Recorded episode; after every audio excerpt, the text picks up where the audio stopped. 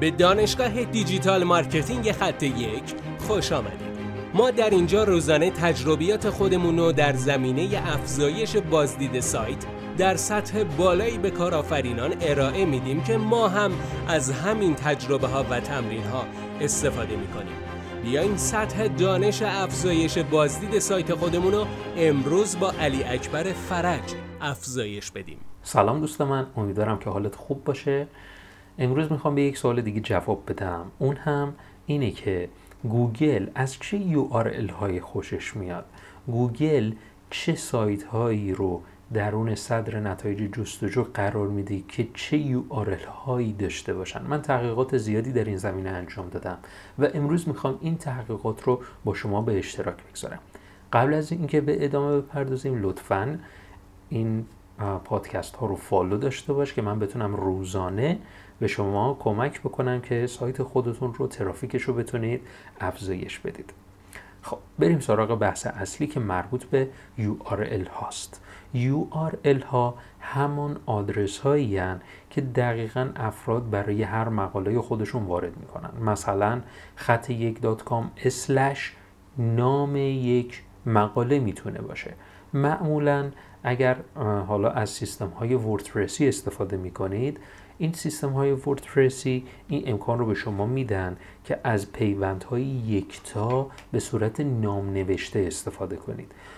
گوگل به هایی که کوتاه هستن خیلی اهمیت بیشتری میده. بارها شده که من مقالاتی رو در اون سایت های مختلف دیدم که URL هاشون اون نام نوشتهشون رو که برای همون نام URLشون در نظر می‌گیرن خیلی طولانی در نظر می‌گیرن این نام رو.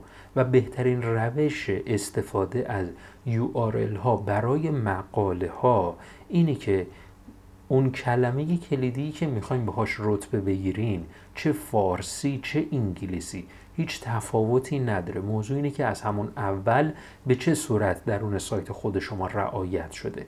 یعنی اگر فارسی تا الان استفاده کردید پس از این به بعد هم URL هاتون فارسی باشه و اگر انگلیسی استفاده کردید از این به بعد باید انگلیسی باشه.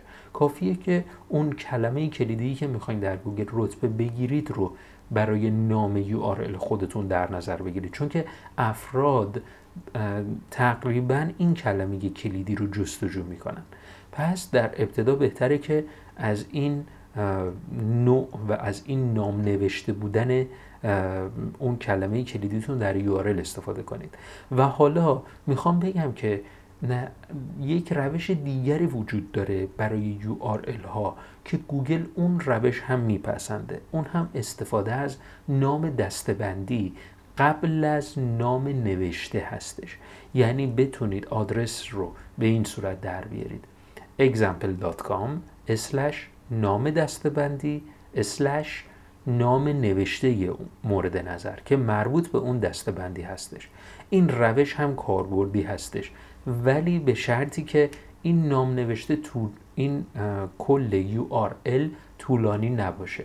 وقتی به صدر نتایج جستجو نگاه می‌کنیم متوجه میشیم که URL هایی که طولانی هستند گوگل نمایش نمیده و با سه نقطه مشخص می‌کنه و باعث میشه گوگل اون کاربرها نتونسته باشن اون حالا URL رو کامل بخونن. و اگر URL شما کوتاه باشه کاربران بهتر می‌تونن اون رو بخونن. و این دلیلی هستش که باید از URL های کوتاه استفاده شه. پس ما اگر بخوام یه جنبندی بکنم کل URL های ما چه فارسی چه انگلیسی از نظر گوگل صحیح هستش. این نکته اول. نکته دوم این که برای URL ها می‌تونید به دو روش استفاده بکنید. روش اول روش مربوط به نام نوشته هستش. مثالش رو توضیح دادم. و روش دوم استفاده از نام دستبندی قبل از نام اون نوشته ما هستش.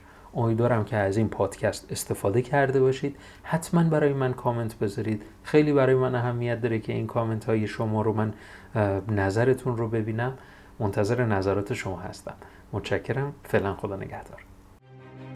بسیار ممنونم که این جلسه با ما بودید لطفا نظر خودتو برای ما بنویس و مطمئن که خونده میشه. برای دسترسی به منابع بیشتر بر اساس موضوع امروز که می‌تونه به شما در digital marketing کمک کنه به سایت خط یک سر بزن. راستی برای اینکه جلسه فردا را از دست ندی حتما ما را دنبال کن.